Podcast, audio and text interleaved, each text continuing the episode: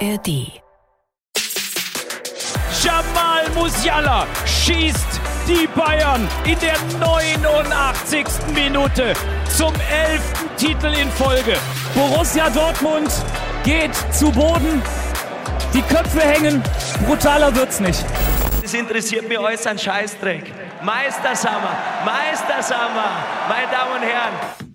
Und wieder jubelten die Bayern. Nach Dramatik pur quasi bis zur letzten Sekunde. Die Bundesliga-Saison 22-23 war nichts für schwache Nerven. Ich bin Tobi Schäfer und habe die Saison mit euch zusammen begleitet hier im Bundesliga-Update.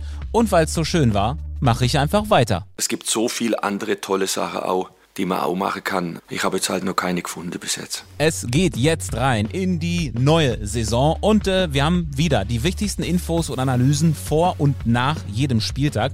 Und wir haben ein größeres Team. Lisa Tellers als Moderatorin des Sportschau Audiostreams wird ab sofort auch regelmäßig hier im Podcast zu hören sein. Äh, Lisa, äh, bist du schon heiß auf die neue Saison? Ja, also nach der Saison auf jeden Fall, wenn es jetzt nur annähernd so weitergeht, wie es aufgehört hat, äh, dann würde ich sagen, los geht's, ne? Letzte Saison war Dortmund ja wirklich sehr nah dran. Was glaubst du, ist kommende Saison wieder was drin? Knacken sie die Bayern oder vielleicht jemand anders? Boah, ich glaube nicht, dass die Bayern dem BVB nochmal so eine Chance geben. Ich finde, sie haben sich sehr gut verstanden verstärkt. Es ist vor allen Dingen auch Ruhe rangekommen rund um den FC Bayern.